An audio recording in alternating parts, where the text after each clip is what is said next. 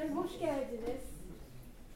Türk Müziği Araştırma Çevresi'nin Dede Efendi Kültür Evi'nde düzenlediği seminer programlarının 2019 yılının son e, seminer ve resitaline dinleyeceğiz bugün. Öğrenciliğimden itibaren takip ettiğim ve çok takdir ettiğim fevkalade bir kemençe sanatçısı hem bir akademisyen kemençenin hikayesini sanıyorum anlatacak bize. Ve günümüzdeki e, pozisyonunu, nasıl kullanıldığını, belki tekniklerini anlatacak. Hocam size ayakta istiyoruz ama ben takdim etmeden önce e, hazırlık olmak üzere birkaç noktanın dikkatini çekmek istiyorum aslında. Sanıyorum çoğunlukla müzisyen gençler var. Değil mi? Müzik, müzikten genelde. Şimdi enstrüman denince bu çok e, önemli bir konu hakikaten. Çünkü müzik çalgıyla başlıyor biliyorsunuz. Buna bazılarınız itiraz edebilirler, olur mu? Halbuki teganni de var, mırıldanma da var. Niye müzik onunla başlamasın ki denilebilir. Ama çalgı çok çok çok önemli. Niye biliyor musunuz? Çünkü çalgının başladığı yerde müzik başlıyor gerçekten. Çünkü sistem başlıyor. Müziğin bir disiplin olarak ortaya çıkabilmesi ancak çalgıyla mümkün. O bakımdan çok önemli. Ee, tek şeye göre, söylemeye göre.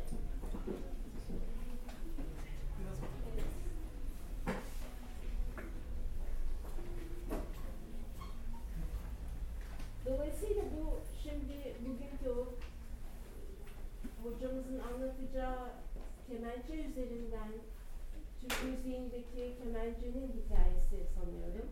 Girerken o çalgının bir sistemi e, sunduğunu dikkate alarak bir e, dikkatle ben e, yönelmenizi, dinlemenizi aslında çok arzu ederim. Yani enstrümanın önemini hissederek. Çünkü enstrümanla beraber insan enstrüman somutlaştırdığı için, sistematik bir şey olduğu için aslında enstrümanla müziğe dokunursunuz yeni tabirle. Müziğe dokunulur mu? Dokunulur. Söylerken daha geç bunu fark ediyor, fark eder insan ama enstrümanla gerçekten tellerine, işte yapısı her neyse dokunursunuz, anlarsınız, sistemle buluşursunuz. Müziğin size sunduğu sistemle buluşursunuz. Onun için ses icracıları bile eğitim aldıkları süreçlerde bir de yardımcı enstrüman öğrenmesi istenir. Bu çok önemli bir konu. Bence Türk müziğinde biraz da ihmal ediliyor bu çalgı meselesi. Ee, güzel bir de bir hanım olması bence çok ayrıcalıklı. Aslan, Emuz'un, Özel hocamızın. Hani diyorum ki meleklerle filan resmedilir ya şeylerde e, o nota veya müzik sunumlarında bir meleklerin elinde bir değil mi? Hanımların elinde vardır o enstrüman. O da dikkat çekici bir şey. Güzellikler hakikaten zembille gökten inmiyorlar. Ee, siz toplanırken Aslan hocamızın babası ve annesi de buradalar. Babasıyla da sohbet etme imkanı buldum. E, çok teşekkür ederim sohbetiniz için. Hakikaten güzellikler zembille gökten inmiyor. Onu hazırlayan sebepler var. E, güzellikler var. O biçimlenmelerle bir şeyler oluyor da bir yerlere doğru yürüyor. Dolayısıyla sanatçıya bakarken çünkü biz biraz sonra sunumla taçlanan bir de resital, kemençe resitali dinleyeceğiz. O güzelliklerin o hale gelmesinin bir zemini var, bir yetişmesi var. Sonra muhatap olduğu bir dinleyici kitlesi var. Bütün bunlar sanatçıyı biçimlendiriyor. Yani biz önce Aslan hocamızın o akademik yönünü dinleyeceğiz. O sunum, sunumuyla buluşacağız. Sonra icrasıyla sanatçı olarak onu göreceğiz. Nadide bir hanım, elinde güzel kemençesiyle. Efendim ben huzurlarınıza Aslıhan Eros'un Özel'i davet ediyorum. Sağ olun.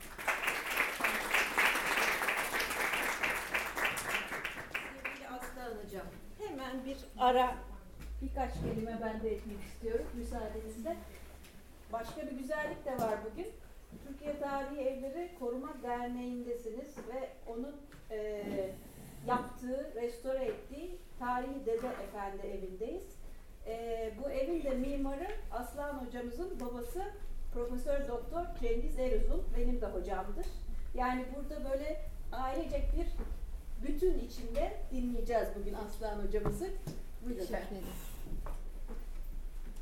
Evet ben e, bu kadar e, sıcak bir e, ortam içinde bulunmaktan dolayı öncelikle çok mutlu olduğumu ve beraber bu paylaşım içinde olduğumuz için de e, ne kadar teşekkür e, etmek istediğimi bildirmek isterim.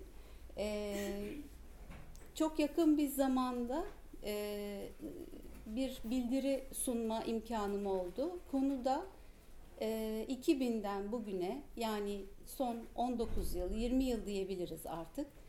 E, kemençe, klasik kemençe e, sanatçılarının yapmış oldukları solo e, albümlerde e, ki taksimleri üzerine, bu taksimlerin değişikliği üzerine hep de merak ederiz. Bak işte şu kişi şöyle yapmış, bu kişi böyle yapmış. İlgiyle de e, onları takdir ederek takip ederiz.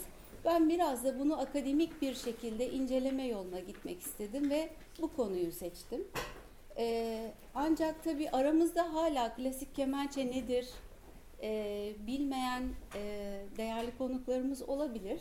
Biraz onunla alakalı küçük bir bilgilendirme de yapma ihtiyacı hissediyorum. Ee, öncelikle sevgili Erhan Bayram'ın bir sözünü e, aldım. E, kendisi Tamburi Cemil Bey Derneği kurucusu.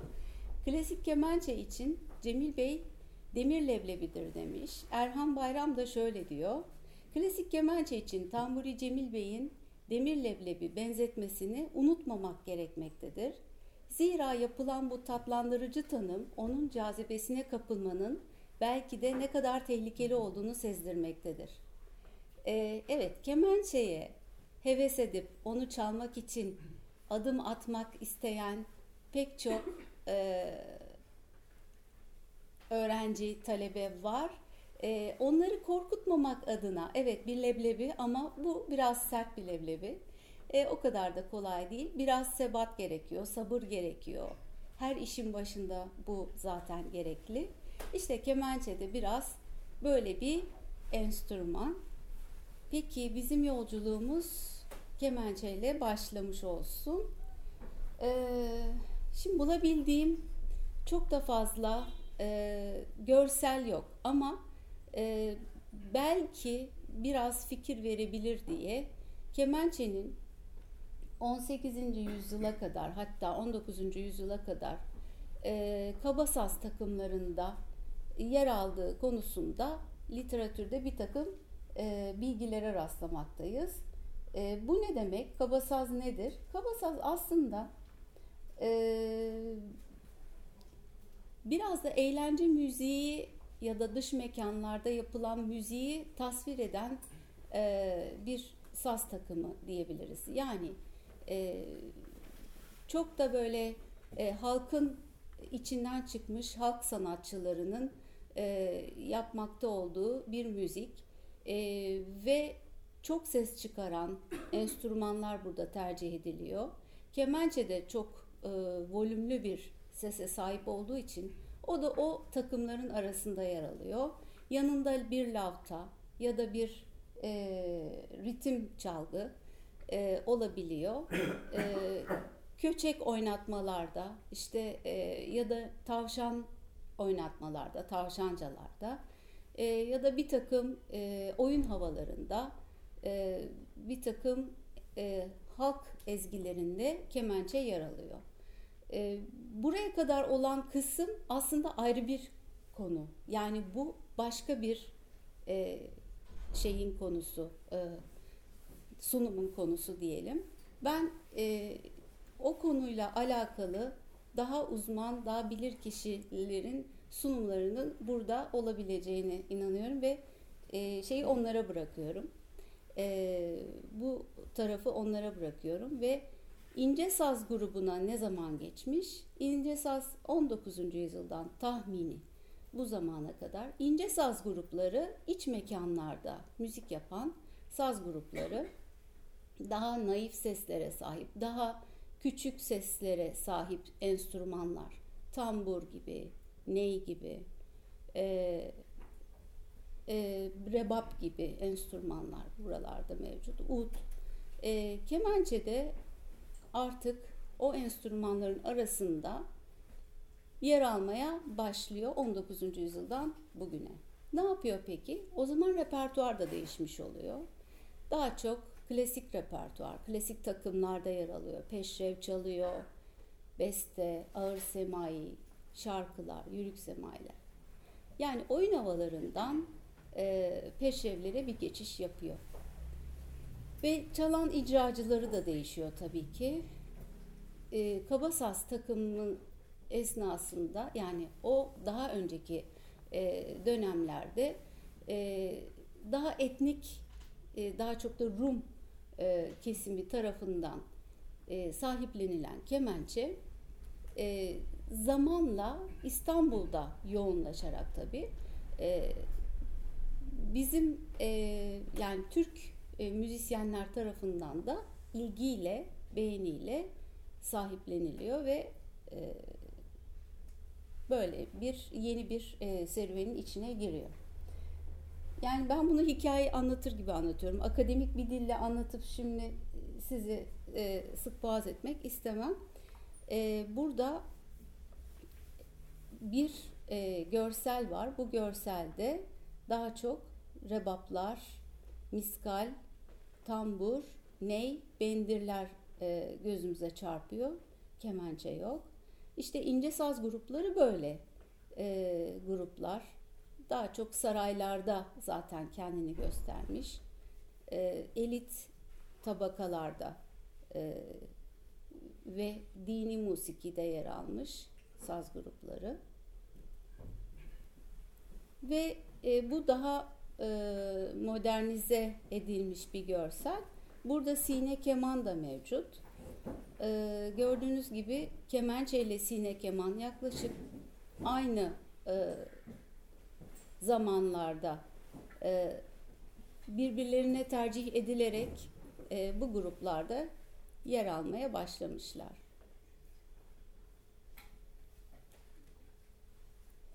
Şimdi ben e, 20. yüzyıl başlarına kadar 19. yüzyıldan 20. yüzyıla hızlı bir atlayış yaşadık. 20. yüzyıl başlarında İstanbul'da fonograf, ses kayıt teknolojisi fonografla İstanbul'a geliyor ve daha sonra gramofonla devam ediyor. Ee, Sayın Cemal Ünlü'nün e, vermiş olduğu bilgilerden yola çıkarak ben de buraya aktarıyorum bu bilgileri sizlere. Ee, ve işte bu e, fonograf ve gramofonla tanışan klasik kemençe de zamanla gelişen ses kayıt teknolojisiyle beraber bir asırlık süre içerisinde e, bizim bilgi sahibi olabileceğimiz e, miktarda bir ses kayıt arşivin oluşturmamıza e, neden oluyorlar. E, ilk örneklerini de kemençeci Vasilaki ve Tamburi Cemil Bey'den e, alıyoruz kemençe kayıtlarının. Daha sonra makara bantlar, plak ve kaset dönemlerine geçiş yapılıyor. O zamanlarda da Aleko Bacanos, Fahire Fersan, Ruşen Feritkan, Paraşko Leondaridis, Ekrem Erdoğru ve günümüze kadar geliyor. Cüneyt Orhan, Nihat Doğu, İhsan Özgen isimlerini anılmamız lazım. Evet, e, solda Vasilaki'yi görüyoruz. Vasilaki daha çok kovanlara, fonografla kovanlara kayıt yapmış. Fakat günümüze maalesef o kayıtlar ulaşamamış. Ve sağ tarafta Tamburi Cemil Bey var. Tamburi Cemil Bey'in kemençe kayıtları plaklarla, taş plaklarla günümüze kadar ulaşabildi. Ve daha sonra Aleko Bacanos'u görüyoruz. Aleko Bacanos radyoda ve yani radyo kayıtları daha çok ağırlıklı. Yine onun da e, taş plak kayıtları var. Tabii ki radyo dönemi Ruşen Ferit Kam, Fahire Fersan, Paraşko. Ve yine e, günümüze yaklaştıkça Ekrem Erdoğru, Cüneyt Orhon, Nihat Doğu, İhsan Özgen diyebiliriz. Allah selamet versin. İhsan hocamız hayatta hala. Evet, e, bu kemençe icracılarını şimdiye kadar olan kemençe icracılarını andıktan sonra biraz Taksim nedir? Taksim'le alakalı ne biliyoruz? Biraz ona bakmaya çalışırsak Taksim'in e, Arapça bir kelime olduğu, içe doğmayı tanımlayan doğaçlama e, terimiyle Taksim teriminin genellikle bir arada kullanıldığını söyleyebiliriz. E, müzikte Taksim ya da müzisyenlere sorduğunuz zaman Taksim nedir diye şöyle bir tarifle karşılaşılıyor. İcracının hayal gücünün müzik tasarımı haline dönüşmesidir. Sadece bir defa oluşan ve bir daha tekrar mümkün olmayan melodi kurgularıdır. Makamsal ve usulsüz nitelikte yapılan ezgilerdir şeklinde bir sürü tarifle karşı karşıya kalıyoruz. Ben sadece buraya birkaçını e, sizlere sundum. E, Taksim'de aslında dört temel unsurun varlığı göze çarpıyor. Bunlar benim tespitim ama birkaç kaynakta da buna benzer tespitlere rastladım. Onur Akdoğan'ın Taksim Nedir kitabında özellikle. Zaman çok önemli. Taksim'de zaman, makam tarifi çok önemli. Makamı nasıl tarif ettiğimiz, çalgısal ifade yani üslup çok önemli. Bir de ezgisel ifade, besteleme önemli. Yani bir icracının taksim yaparken bu dört unsurun endişesini yaşadığını birebir söyleyebilirim. Bugün ben de aynı endişeleri yaşayacağım biliyorum. Acaba zamanı doğru kullanabilecek miyim? E, doğru perdelerde gerektiği kadar durmalar yapabilecek miyim? Bu endişe var herkeste. Acaba makamı doğru tarif edebilecek miyim? Acaba çalgımı e, gerektirdiği gibi güzel bir üslupla icra edebilecek miyim? Acaba ezgilerimi güzel ve müzikal bir biçimde sergileyebilecek miyim? Ee, ve doğaçlamadan bahsedelim birazcık da. Doğaçlama aslında Taksim gibi e, içe doğmayı tanımlar ve ondan farklı bir şey değil. Şu anda aynı şeyi tarif ediyorum. Fakat doğaçlama improvisation, yabancı bir kelimeden Türkçe'ye e, karşılık olarak e, e, bizim literatürümüze geçmiş bir kelime. Bir nevi taksim. Fakat makamsal değil. Arada böyle bir fark var. Taksim için makamsaldır diyebiliriz ama doğaçlama için değil.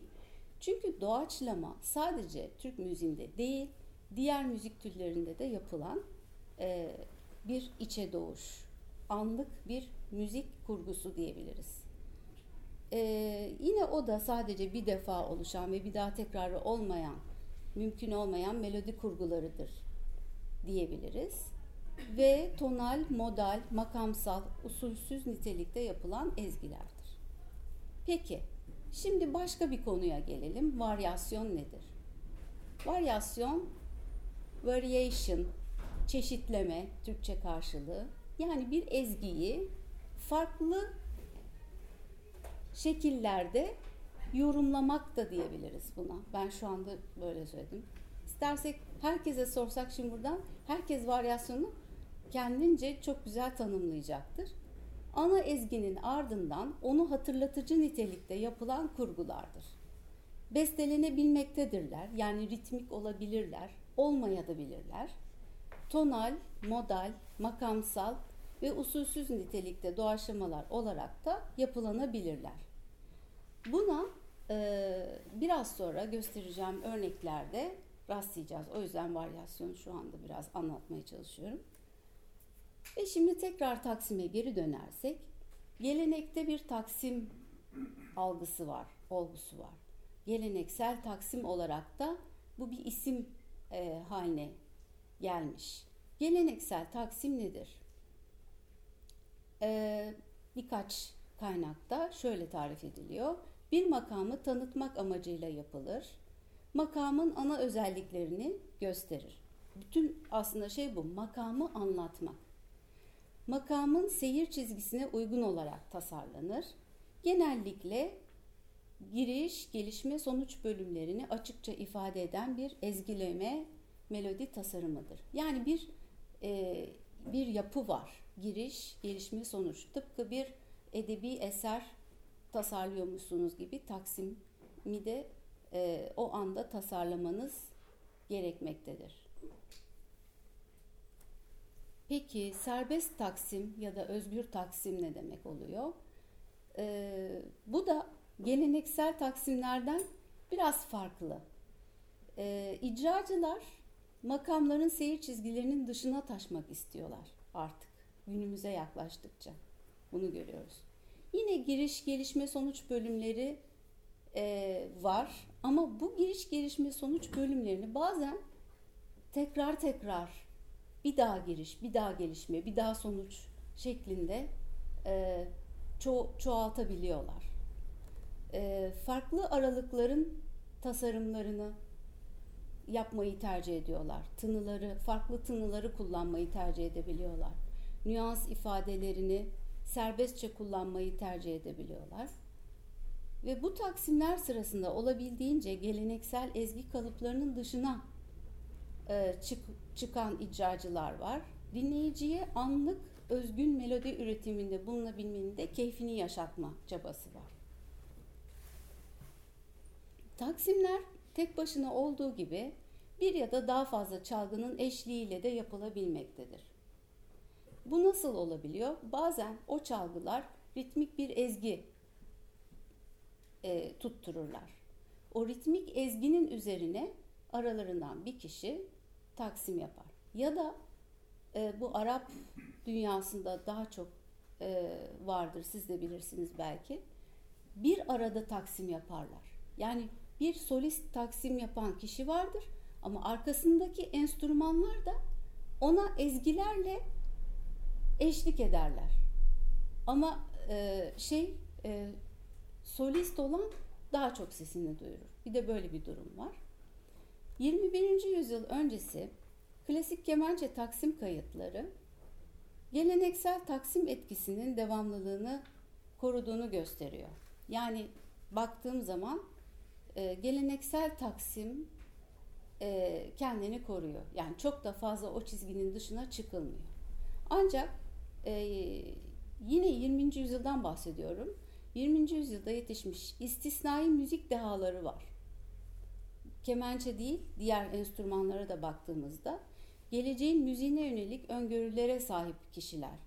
Tamburi Cemil Bey, Kanuni Hasan Ferit Alnar, Udi Şerif Muhittin Targan, farklılıkları e, ele almış kişilerden bahsediyoruz.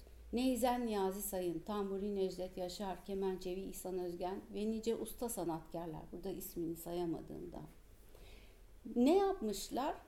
Ee, var olanın dışına çıkıp yeni bir şey söylemeye çalışmışlar. O yüzden e, 20. yüzyılda bir hareket var. Hiç yok değil. Yani 19. yüzyıldan farklı. Her yüzyıl birbirinin zaten üstüne bir değişimle geliyor. Peki son 20 yılın klasik kemençe taksimleri yani 20, 21. yüzyıla baktığımızda ne görüyoruz? Ee, arayışlar var. Dünyada hızla değişen müzik hareketlerinden etkilenmeler var. İnternet ve müzik ilişkisi. Müzikte ülkelerin sınırlarının kaldırıldığı yeni bir dönem başlıyor.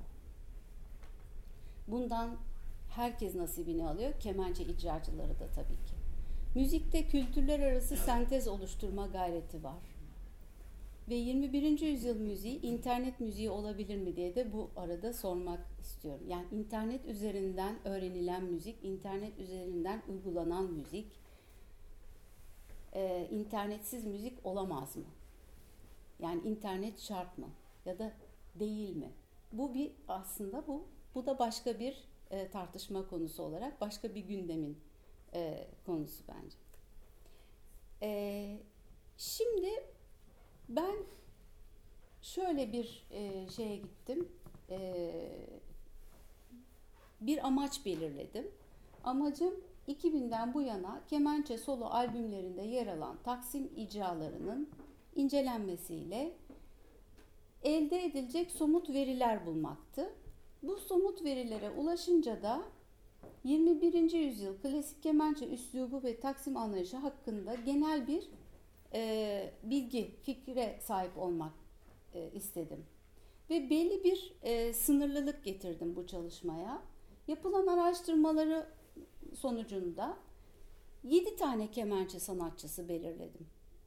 E, son yani 21. yüzyılda e, albüm solo albüm çıkartmış ismi üzerine e, solo albüm çıkartmış 7 kemençe sanatçısı. Bir iki tanesi sadece tam solo sayılmaz. Bir küçük bir grubun içinde yer alan ama genellikle kendisi solo olarak orada e, varlığını gösteren sanatçılar. E, ve yöntem olarak seçilen 7 taksim belirledim. E, genel değerlendirme ve ayrıntılı değerlendirme olarak iki e, değerlendirme yapmaya karar verdim. E, iki aşamada. Önce bir genelden baktım. Genelden bakınca taksim kayıtlarının e, işte bu e, kimlerle icra edilmiş, e, daha çok taksim mi yapılmış, bu geleneksel taksim miymiş, ritimli taksim miymiş türlerini bulmaya çalıştım. Ama ayrıntılı incelemeye baktığım zaman klasik kemançenin kendi karakteristik özelliklerini bulmaya çalıştım. Ne bunlar? Bir takım süslemeler. Şimdi onlardan bahsedeceğim. Genel incelemenin konuları burada da gösterdiğim gibi e, makam seyri, yani bu arada bu, buradan dinletebiliyorum sanıyorum. Makam seyri yapılan taksimin hangi makamda olduğu, makam geçkileri, geçkilerin süreleri ve yapılış sıklıkları bakımından e, geleneksel taksim diyebileceğimiz nitelikte taksimler. Ee, evet, ben şimdi buradan inşallah ses vereceğim. Bakalım.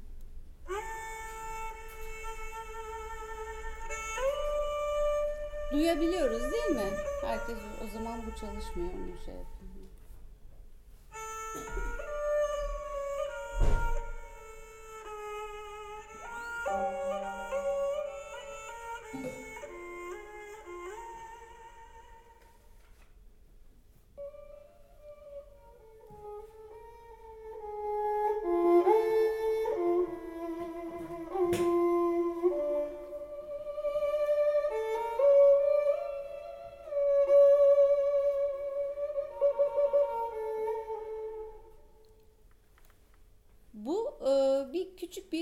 Türkan'dan küçük bir örnek.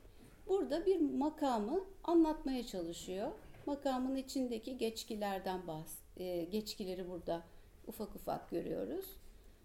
E, fakat e, yani normal bir taksimden bir küçük örnekti. Peki ondan farklı olarak doğaçlama diyebileceğimiz başka bir e, kriter daha tespit ettim.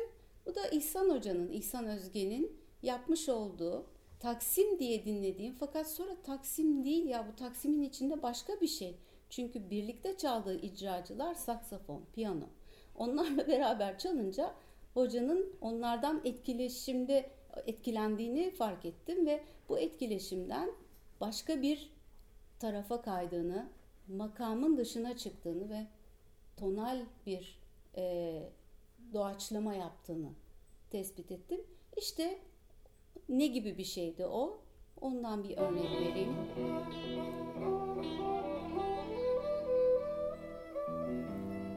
Evet.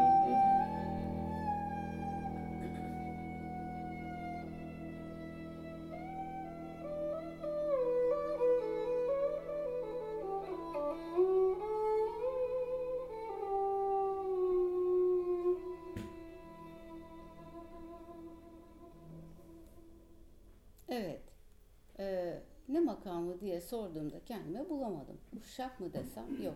Yani o yüzden doğaçlama olarak ayrı bir kategoriye soktum. Sonra bir de yine İhsan hocamın e, başka yani doğaçlamanın da dışına çıktığını daha başka bir şey yaptığını fark ettim. Bir ezgi, bir nefesin yani bir Bektaşi nefesinin bir ezgisinin üzerine o ezgiye çok benzeyen başka ezgiler ürettiğini ama taksim gibi yaptığını fark ettim. Buna da varyasyon diyebiliriz dedim.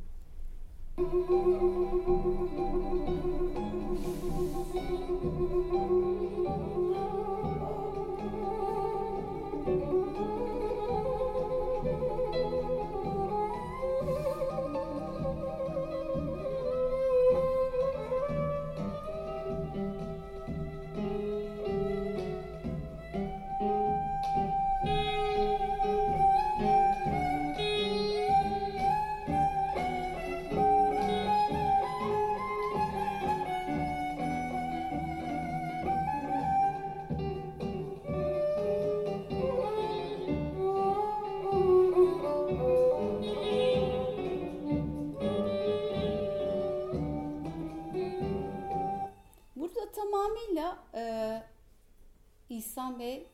özgür telefon çal- çal, çalacak. Evet e, ve ritmik ezgi yani taksim esnasında bu gelenekselde de var. Ritimli taksim den- denilen yani ritim eşliğinde yapılan taksim bir de ritmik yapılan taksim. Bu ikisi farklı şeyler. Ritmik yapılan taksimi ben şu anda size bir küçük örneklendirmek istiyorum. Bu da Neva Özgen'den. Bir.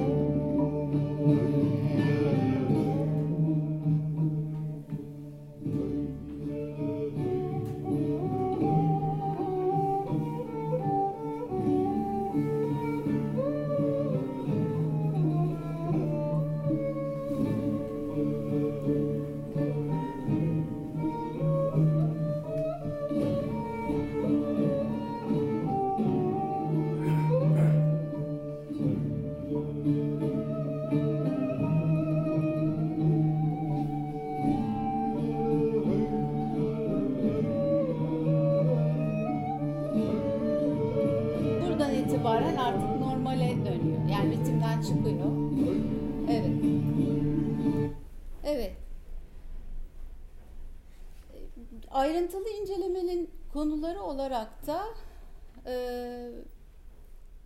belirgin süslemeler var. Kemençenin karakteristik süslemeleri diyebileceğimiz çarpmaları var. Glissando dediğimiz kaydırmalar var. Vibrato dediğimiz seste dalgalanma. Staccato kesik çalış sağ el tekniği. Trill yine sol el tekniği. Birden fazla çarpmanın ard arda gelmesi ve gruppetto. Si do si ya da si do si gibi küçük gruplar. Gruppetto küçük grup anlamına geliyor İtalyanca terim ama grupçuklar diyebiliriz biz belki. E, kemençede en çok kullanılan süsleme teknikleri olarak ön planda. Bir de yine bütün enstrümanların yaptığı bir şeyi yapabiliyor kemençe. Ne yapabiliyor? Dizi, dizisel ezgiler oluşturabiliyor. Yani tam bir dizi dam darararam gibi bir dizi yapmak yerine dararararararararara gibi e, kademeli çıkışlar ve inişler yapabiliyor. Bir motifi kademe kademe kademe yükseltip kademe kademe indirebiliyor. Ve bunu karışık da kullanabiliyor. Buna yine biz e, şey diyebiliriz genel olarak dizi oluşturan ezgi yapıları diyebiliriz. Bunlar dar ya da geniş aralıklı e, yapılar olabiliyor. Karışık kullanılabiliyor. Ve kemençenin yine teknik yapabileceği özelliklerden bir tanesi de çift sesler. Yani iki teli aynı anda seslendirebiliriz. E, o tellerden bir tanesinin herhangi bir perdesine dokunup diğer telde boş telde çalabiliriz. Bunlar en rahat çıkan çift sesler. Bir de İhsan hocamızın başlattığı ve sonraki birkaç arkadaşımızın Derya Türkan, Erhan Bayram ve ismini sayamadığım pek çok arkadaşımızın aynı anda iki tele birden dokunarak da çok güzel aralıklar verdiğini ne şahidim yani biliyoruz. Şimdi yine şöyle bir şey yapalım. İsterseniz İhsan hocamın e, albümünün bir işte tespit ettiğim Inspirations Rotterdam konser yani bir konserden e, yapılan kaydın albümleşmiş hali 2016 yılında e, bu albüm e, şeye müzik piyasasına ama nerede internet ortamında e, aslında kayıt daha önce yapılmış ama 2016'da internet ortamına girmiş. Dolayısıyla ben bu albümü buraya dahil ettim. Ee, ve bir nolu parça Nefesler. Bu parçada en çok kullandığı süslemeler triller olmuş. Yani e, birden fazla çarpmayı ard arda kullanıyor. Ve ardından grupetto yani küçük grupçuklar ve daha sonra da dizisel ezgiler diyebiliriz. Dar geniş aralıklı diziler. Şimdi o şeyden bir küçük genel bir örnek dinletelim. Sıkıldığınız zaman lütfen el kaldırın. Ben ona göre toparlayacağım.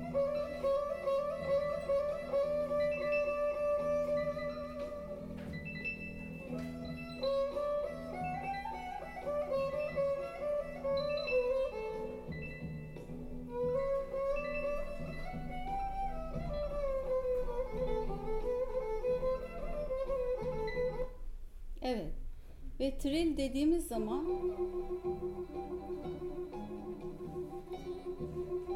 bu yapıyı daha çok görüyoruz.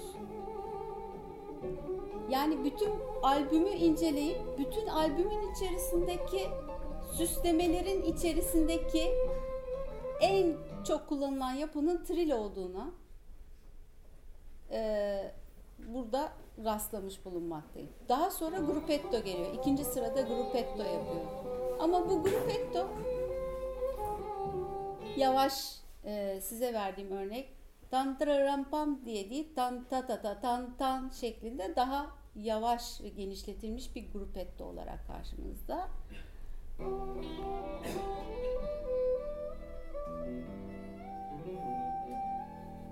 Ve diziler. Dizi. Dar geniş aralıklı karışık diziler.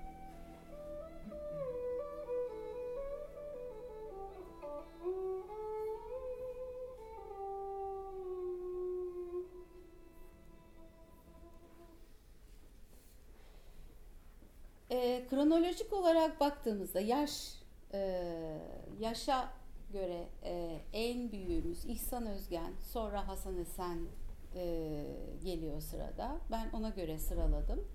Hasan Esen, Hasan abi diyorum. Hasan Esen'in bir Taksim isimli bir e, albümü var. 2009 yılında bu albüm çıkmış. Oradan bir Hicaz Taksim. Hicaz Taksim'inde de yine İhsan Özgen gibi en fazla tril, sonra gruppetto, sonra dar geniş aralıklı dizi yapılarını kullandığını görmüş bulunmaktayım. Biraz sesini açalım.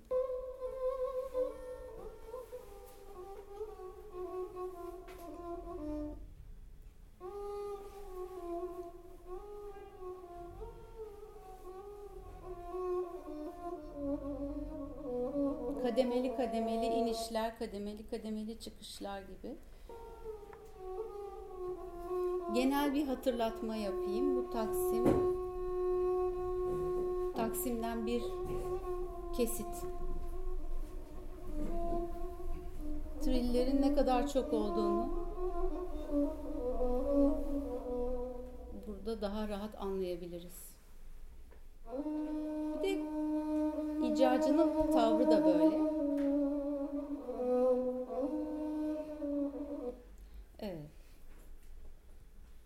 ne kadar önemli. Şimdi Derya Türkan 2014 yılında İstanbul Kemençesi isimli albümünde bize bir takım mesajlar veriyor. Çift sesleri çok kullanmış. Trill o da çok kullanmış. Yine dizi burada karşımıza çıkıyor. Yani ortak şeyler aslında fazla. Trill ve dizisel ezgiler fazla.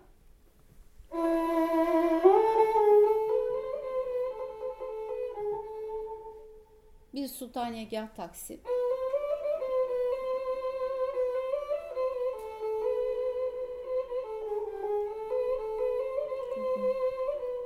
E, e, ezgi hep yukarı çıkıp iniyor.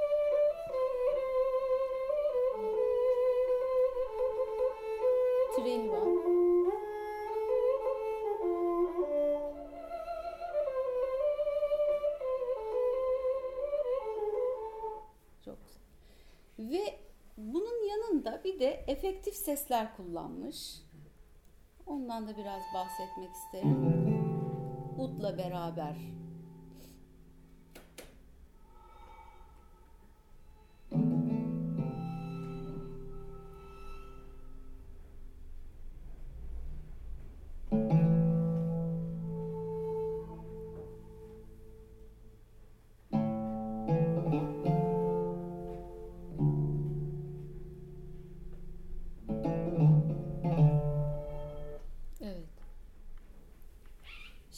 Neva Özgen e, bir grup e, içerisinde, dört kişilik grup içerisinde e, yurt dışından çıkan Passage isimli bir albümde yer alıyor. 2016 yılında bu albüm e, internete girmiş müzik platformlarına. Bu albümde en çok trill ve dizi kullandığını görüyoruz ama dizi derken şeyi kastediyorum. Dizi niteliğindeki ezgisel e, örnekleri kastediyorum. Ben bir genel genel olarak bir fikir versin diye bir kesit size dinleteyim.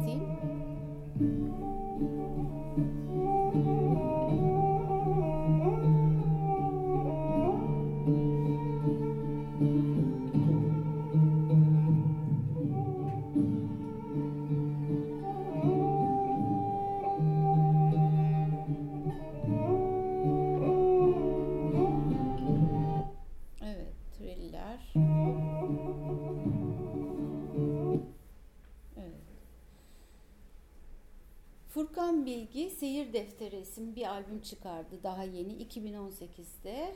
Ee, biraz o albümünde e, ilk parçadan bir kesit sunmak istiyorum öncelikle.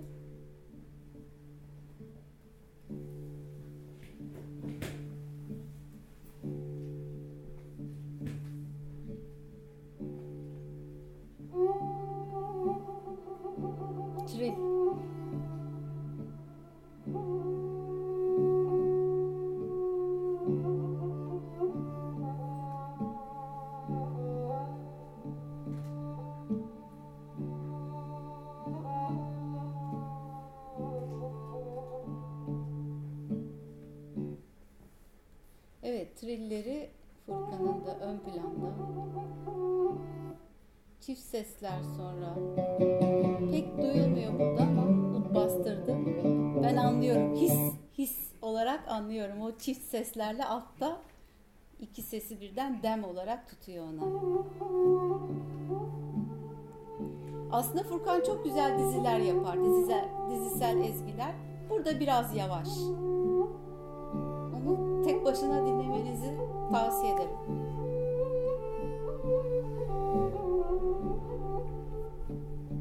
Çünkü bu eser böyle yapmasını gerektiriyordu. Şimdi e, Name Yarkın'a geçelim. 2019 yılında daha yeni Anadolu'nun Renkleri isimli bir caz albüm. Burada kemençede yer alıyor. Ne kadar hoş.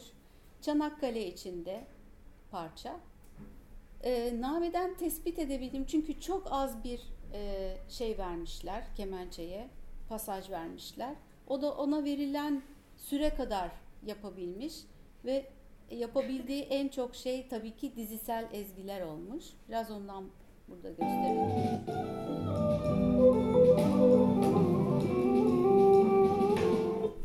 Burada biraz daha net anlaşılır.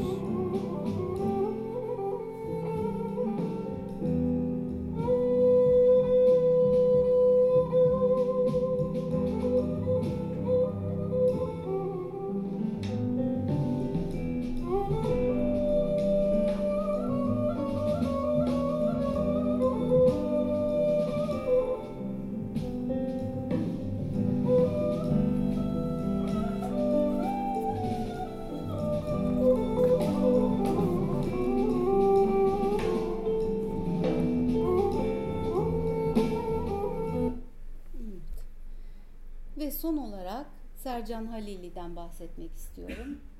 Sercan e, son zamanlarda birkaç albüm çıkardı. Onlardan Hotel İstanbul e, Volüm 2, e, Volüm 2 mu desek, e, 2019'da e, yayınlanan bu albümden e, isimli bir e, Erik Satie'nin bir e, parçası vardır. Onu tambur perküsyon ve kemençe olarak icra etmişler. Önce e, bir küçük kesit dinletelim. Tabii elektronik şey de var, altyapı da var.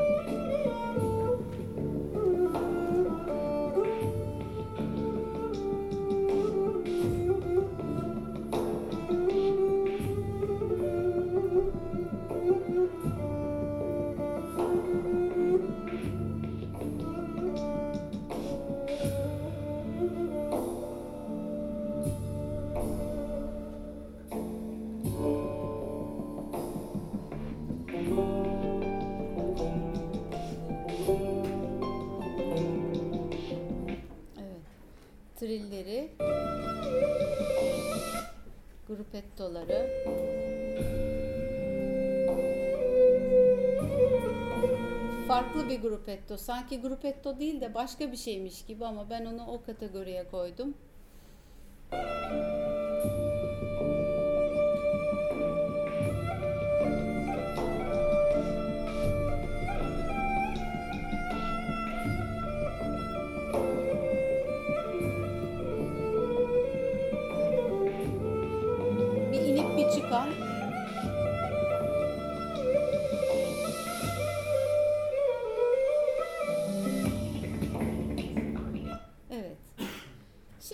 Şimdi sadede gelecek olursak toparlıyorum artık.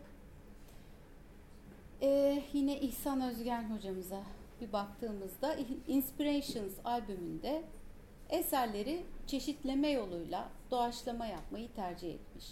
Sanatçının kullandığı ezgi yapıları ve aralıklar o grupta kendisiyle birlikte bulunan piyano, saksafon ve perküsyon sanatçılarının doğaçlamaları ile birleşerek orijinal bir sentez haline gelmiştir diyebiliriz. Hasan Esen abimiz Taksim albümünde e, albümün amacı doğrultusunda 9 makamda yapmış olduğu taksimlerle makamların temel yapılarını ve yakın uzak geçkileri sergilemiş. Uygulamalı makam tarifi niteliğinde hazırlanan bir albüm olmuş ve bu albümde klasik Taksim geleneğine sadık kalmıştır.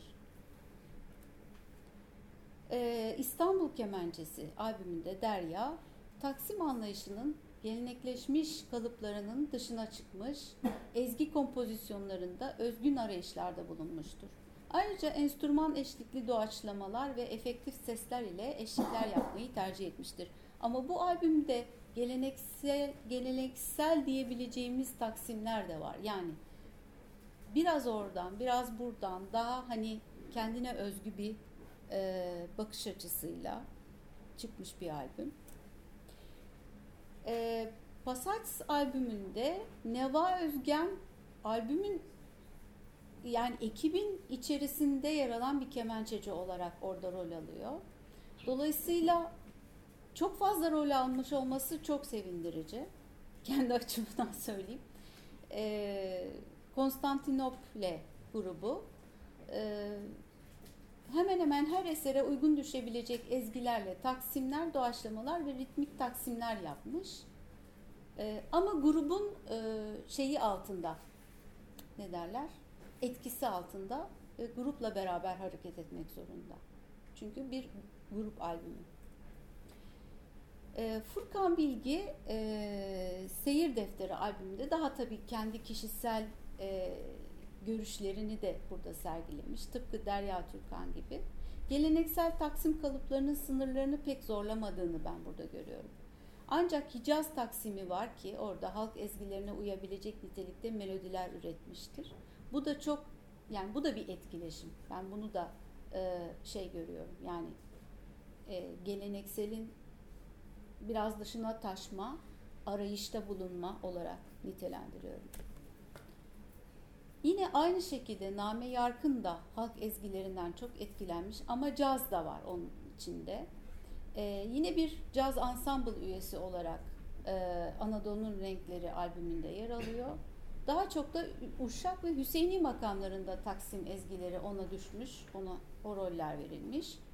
Ee, ve ezgilerdeki dizisel motifler, aralıklarla caz halk müziği sentezlemesi yapma gayretinde bulunmuş. Bence bu da başarılı. Yani ben başarılı, hepsini başarılı buluyorum. Son olarak Sercan'ın bu çalışmasında da e, Taksim'den daha çok eserleri farklı düzenlemelerle yorumlamayı tercih ettiğini görüyorum. Çok fazla Taksim yapmamış. Sadece eserleri kemençeyle yorumlamış. E, taksimlerini eser arasında diğer enstrümanların akor ve ritim eşlikleri üzerine yapmış. Güncel ve popüler ezgilendirmelerde bulunmuş. E, yedinci başarılı e, albüm diyebiliriz. Yani ne kadar güzel, ne kadar çok kemençe albümü, kemençecilerin rol aldığı albümler ortaya çıkarsa bizim açımızdan, ben kendi açımdan çok sevindirici buluyorum. Ve son olarak kısaca, e, kısa, uzun sözün kısası, aslında son olarak söylenecek çok şey var ama şöyle diyebiliriz. Görülmektedir ki klasik kemençede dünya müzikleri yörüngesine girmiştir.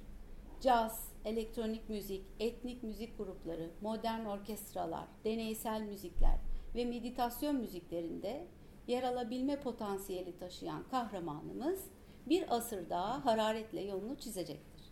Teşekkür ederim.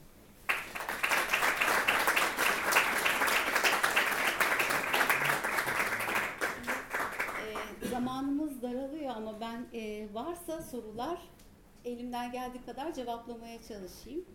Ondan sonra masayı kaldıracağız ve konser kısmına geçeceğiz. Buyurun. Şimdi anlattıklarınızdan yola çıkınca e, Tahmuri Cemil Bey ile Kemençe'nin tabii kayıt olduğu için, kayıtlar Evet. olduğu için Tahmuri Cemil Bey ile başladığını görüyoruz. Evet. Günümüze doğru geldikçe geleneksel müziğimizde e, biraz uzaklaşıp arayış içerisine giren arkadaşlarımız var. Onları da tek tek burada gösterdiniz, e, anlatmaya çalıştınız. E, bu arkadaşlarımız yine bu tür çalışmaları yapsınlar ama geleneksel ağırlıklı olarak onlara yani batıya uymaktansa batıyı kendimize uydurmak biraz daha iyi olur. Tahmin ediyorum. Böyle bir arayış iyi olur. Gibime geliyor.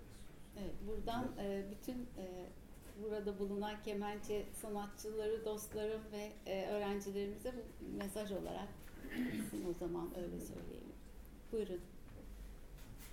Cengiz Bey. Şimdi şey dedin, eee makam önemli dedin. Şimdi Taksim zaten şey için yapılır. Makamı belli etmek için yapılır. Evet. Ama makamdan makama geçilince ne oluyor yani? Ondan sonra çalınacak parçalar aynı makamda olması gerekmiyor mu? Yani- O zaman çok makam nasıl, kim nasıl değerlendiriyor? Yani o, niçin ona gerek duyuluyor? Onu anlamadım. Yani neden bu kadar çok makamı bir taksim içerisinde kullanıyorlar Evet, mı demek evet. istiyorsunuz? Valla şimdi son yapılan taksimleri pek yorumlamak istemiyorum ben. E, fakat e, şöyle söylemek e, mantıklı. Geleneksel bir yaklaşımla artık e, Ha, onu yola çıkmıyorlar.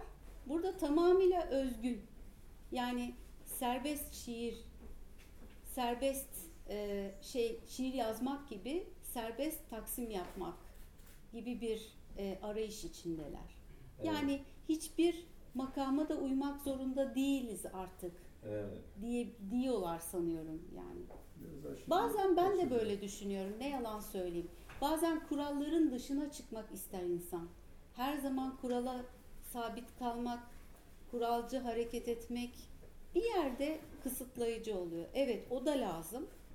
Ama öbür tarafta insanın kendi karakterini ka- karakter oturmaya başlayınca arayış da beraberinde geliyor. Arayışı nasıl yapacak? Kuralları biraz bozarak yapacak. Bu başka türlü olamaz gibi düşünüyorum. Taksim adını değiştirmek lazım. o Doğaçlama zaman mı başka bir şey yapılıyor. Müsaade eder misiniz? Buyurun. Sözün başında böyle bir atıf yapmıştım. Aslında sunumunuzu e, şey yapmak için, güçlendirmek için kendi düşünüşüme göre enstrümanın önemi üzerinden. Aslında ben oradaki fikrimin devam ettiğini görüyorum sizin sunumunuzda. Neden diyeceksiniz? Enstrüman başlatıcı bir şey. Yani bir müziği nesnelleştiren, somutlaştıran bir şey. Çünkü bir somut bir veri olarak karşınıza geliyor enstrüman. Evet. O bir matematik aynı zamanda. Şimdi sizin sunumunuzda öyle anlaşılıyor ki kemençe üzerinden kemençe sanatçıları ufuk arıyorlar. Sazlarını en iyi şekilde bütün e, imkanlarıyla kullanmayı ve o geleneksel e, tarzın evet o bir devamlılık tabii yani günün de bir müziği olacak elbette. Ufuk arayışı var fakat bunu sanıyorum kemençede aslında başarmışlar. Bence bizim eksiğimiz beste konusunda. Evet. Kesinlikle. Biz bu yüzyıla uygun besteleri ufuklu yani Çok o büyük bir eski eksik. e, standartize edilmiş işte peşrevlerimiz, fasıl musikasının içinde yer alan parçalar falan gibi değil. Bugüne ve bu sanatçıların yetişmesine ve uf- ufkuyla e, münasip, onu tamamlayıcı tarzda büyük eserlere bizim ihtiyacımız var. Bu tatmin edilemediği için yok Anadolu bilmem cazı bilmem ne bir şeyleri filana gidiyorlar. Aslında umduklarını hiçbirinde bulamayacaklar. Yani evet bu iyi bir şeydir. Ben de katılıyorum sizin gözünüze. Yani denemek iyi bir şeydir. Nasıl oluyor bir bakalım yani. Evet, Bir şey yok. Ama Arayışlar. yani e, aldığım sonuç şu ki besteye çok ihtiyacımız var bizim. Ufuklu Kesinlikle. Her türlü tekniğin, her Kesinlikle. türlü enstrümanın bütün e, ne diyelim kademelerinde sadece süsleme olarak değil. Yani enstrümanı en pesten en tize, tize kadar bütün imkanlarını kullanacak mesela taksimleri ben çok duymuyorum. Çünkü öyle bir şey yok. O gelenekle çok örtüşen bir şey değil ama niye yapılmasın? Belki çok değişik denemeler çıkacak karşımıza ama Umarım. yani sonuç olarak beste sonucunu çıkarıyorum ben. Bizim bir müzik ihtiyacımız var. Bugüne ait bir müziğe ihtiyacımız var. Çok Kesinlikle. teşekkür ederim. Ben çok istifade ettim şahsen. Çok teşekkür Çok teşekkür ederim. Arka sıralardan, gençlerden. Buyurun. Evet, hocam teşekkür ederiz Ee, ben şey sormak istiyorum size. Geleneksel ve serbest taksim tanımlamalarını yaptınız. Ben geçenlerde böyle birkaç bir şey karıştırırken şeyi buldum. Türk Müziği Beste Formları kitabı var biliyorsunuz zaten. Nazım Özalp'ın. Ee, orada taksim tanımlamaları içinde e, geleneksel ya da serbest taksim diye tanımlamalar yok. Yani bunlar Yoktu. sizin tanımlamalarınız mı Yok. yoksa yeni? Bu birkaç e, bir birkaç tez ve e, bir kitap isim, isim vereyim mi? Vereyim. Onur Akdoğan'ın Taksim nedir, nasıl yapılır ve işte Hatice e, arkadaşımızın yapmış olduğu bir araştırma E, ve bunun üzerine yapılan bir iki kişisel görüşmeden elde ettiğim Böyle bir Yeni tabirler. yeni tabirler diyelim. Teşekkür ederim. Buyurun. Ağzınıza sağlık. Teşekkür ederim. Şey, az önceki sözler üzerine, konuşmaları üzerine bir- birkaç şey söylemek istiyorum. Hanımefendi buyurdu ya, enstrüman, müzik aletleri, müziği somutlaştıran bir nesnedir diye. Burada renklendiren daha doğru olacaktır sanırım. Zira müzik e, zaten somut bir hadisedir. Zihinsel olarak düşünürsünüz onu. Yaşadığımız çağ, çağ itibariyle de, yani modernite içinde şu an trans bir çağda yaşıyoruz. İşte ekonomi trans, seksüelite trans, e, ve dolayısıyla sanat da trans halde. Birbiriyle illa ki etkileşim içinde bir şey Tabii o kaçınılmaz bir şey Dolayısıyla bu arayışlar aslında bir arayış değil, zamanın müziğini yaptıklarını düşünüyorum ben bunu. Zaman. Yani Cemil Bey de zamanın müziğini yapıyor. Evet. Üçüncü Selim de zamanın müziğini yapıyor.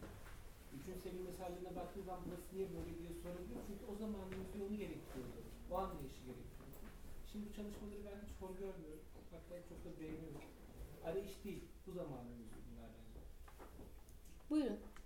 Hocam ben de çok teşekkür ederim önce sunumunuz için. Ee, benim anladığım üzere sizin sunumunuzdan e, bir icracı yaptığı taksimi genel olarak içinde bulunduğu müziğin türüne göre de şekillendirebiliyor. Evet. Ee, çok etkileniyor o müzikten. Siz de e, Ortam. farklı müzik türleri içinde olan e, icracıların taksimleri e, üzerinden Evet. bir çalışma yapmışsınız. Hani e, ben şeyi merak ettim. Acaba bütün icracılar aynı tarz e, ya da aynı tarz olmasa da aynı e, enstrümanlar içinde bir taksim yapsa, e, aynı tarz bir müzik içinde taksim yapsa, acaba e, taksim yaparken kullandıkları e, teknikler açısından nasıl şekillerde farklılaşırlardı? Yine çok farklı teknikler kullanırlardı. Yine her bir enstrümantistin kendine özgü bir e, şeyi var, özelliği var. Mesela Hasan Esen'in trilli çalması onun bir özelliği. Ya da e, bir başka arkadaşımızın e, gruppettolu çalması. Yani e, bu- bunlar bazen şey e, o kişiyle özdeşleşiyor bir takım hareketler. Diyorsunuz ah tamam imzasını atmış bu şu. Yani ismini verebiliyorsunuz o çalan kişiyi duyduğunuz anda. E, ve e, hangi grupta, hangi müzikte, hangi şekilde yer alırlarsa alsınlar zaten kendi karakteristik tavırlarını mutlaka gösteriyorlar. Ama e, etkileşim var. Geleneksel taksim de çok iyi yapan icracılar aynı zamanda. Yani onu zaten yapıyorlar. Onun haricinde e, başka daha ne yapabiliriz'e bakmışlar. Evet. Yani bilmiyorum ce- cevap oldu mu ama Teşekkür ederim. peki. Teşekkür ederim. Sağ olun. Küçük bir ara veriyoruz.